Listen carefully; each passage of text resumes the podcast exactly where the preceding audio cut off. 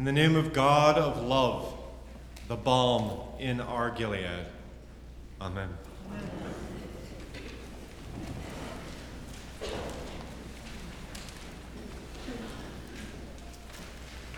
When I pray,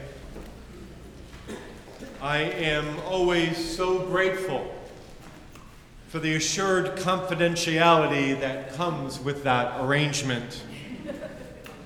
I can say whatever I want to God, and God won't tell anyone. I'm also grateful for the grace that comes to me in those conversations.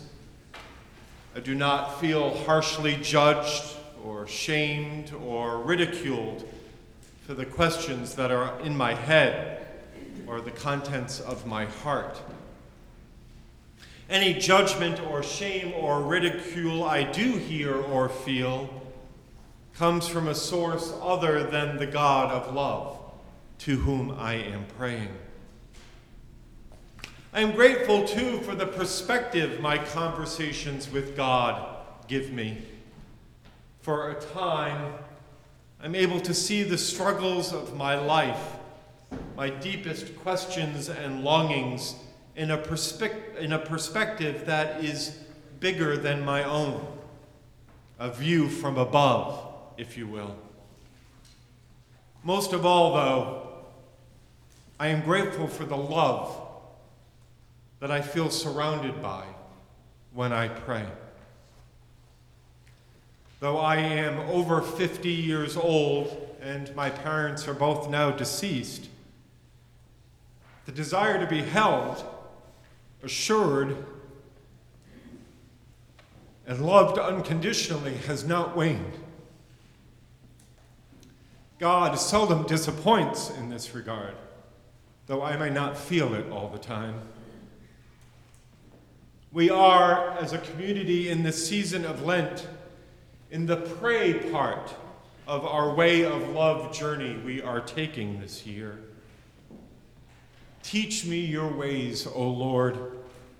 Teach me to pray. Being able to pray is a gift, and it is not one I have always enjoyed. The ability to pray can seem to come and go as unpredictably as the wind, Jesus references in the reading from John's Gospel. I believe prayer is a response to not a conjuring of God. That is, whenever we pray, we are responding to an invitation from God to come, have a chat. When we worship together, it is the same. We are, all of us, here this morning not to make God happen. We are here because God happened and we responded. Nicodemus, our friend from this gospel story, was a Pharisee. Now, try to erase from your mind that old paradigm of Pharisee bad, Jesus good. The Pharisees were one group of Jewish people in the time of Jesus. The Pharisee is a learned man, as Jesus was who would have known the Torah inside and out. But he has something to say to his fellow Jew and rabbi colleague, Jesus. We know, Nicodemus says, we know that you are from God. I see in this story a man who has made his life about being an authority invited to consider that despite all his training and his stature in the community, there might just be something left for him to learn.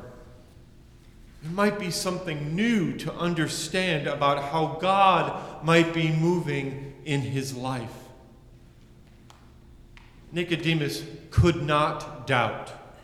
He didn't feel like he had permission to wonder. He needed the cover of night, right?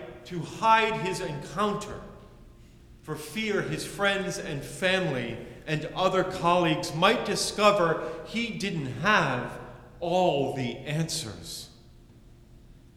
It's not Nicodemus's fault. It's how he was groomed. For his courage, for taking this risk in asking the foolish question or seeking a connection with Jesus he isn't supposed to want. Nicodemus is rewarded.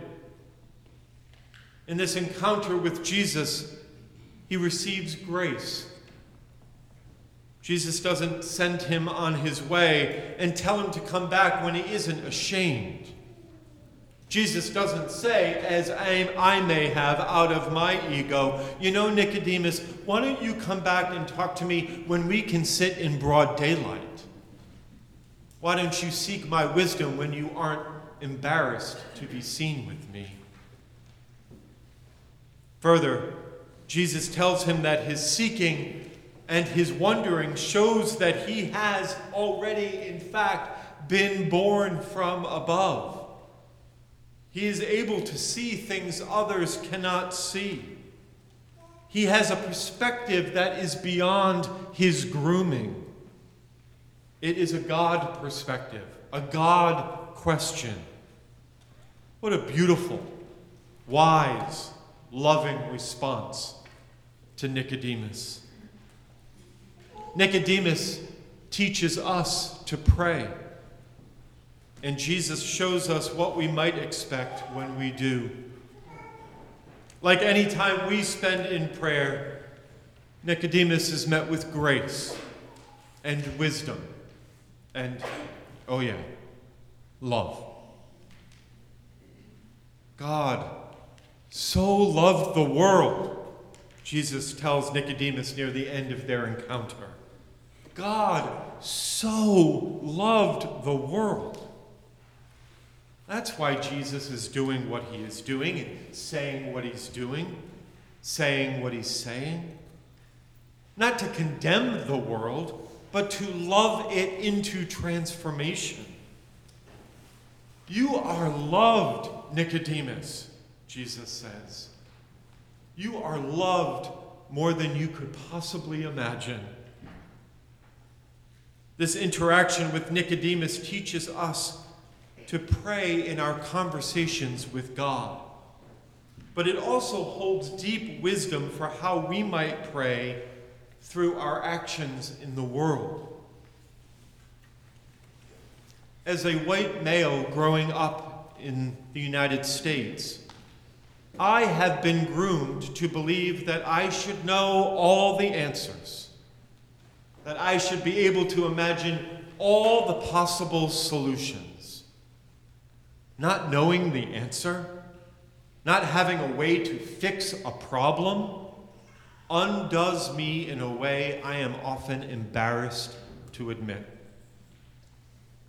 I struggle as a leader in the church that I don't know what will fix all the problems we face as a people in this world poverty, racism, sexism, and misogyny. I am confronted daily with my limitations as I try to face these challenges that are generations and centuries or millennia in the making. Despair tempts me as I think of the work in front of us and the time it will take us to get there. It undoes me that I can't tell you the four steps you can take to make sure you don't get sick. Too often, I am forced to stand with Nicodemus as he wonders with God and asks simply, How can these things be? Sometimes, when I get up my courage and I'm at my boldest, I might seek wisdom from a colleague under the cover of night. I am often in these conversations afraid I will say the wrong thing, that I will ask the wrong question, or betray an ignorance I ought to not have.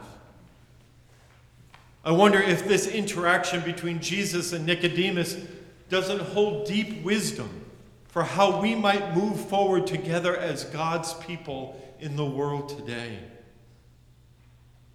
I wonder if, like Nicodemus, we might risk asking questions we don't think we should have. If we might risk vulnerability we have been encouraged to seal over. If we might open our hearts to the wisdom of someone we aren't supposed to listen to. If we might try practice sitting at the feet of those we have been told we should be standing over. I wonder what might happen if we encouraged each other to have all the questions, not all the answers. If we supported each other in listening for the way the Spirit is moving, and in the meantime held one another in abundant grace and abiding love while we fumble our way through together. We might begin by speaking aloud to God what we cannot yet imagine ourselves saying out loud to anyone else. We might begin by asking God the questions to which we are supposed to have those answers. We might start by asking God for the perspective we can't yet see, or for the way forward we don't yet know. And maybe, just maybe, when we take it to God, and in taking it to God, we receive that grace and that love and that wisdom that Nicodemus received, we might just be able to take it to each other. And when we take it to each other, we create relationships of grace, communities of mercy built on the solid foundation of the love God has for us made known to us in the one who came because God loved us, loves us so much. So then, in that love, in word and in deed, let us pray.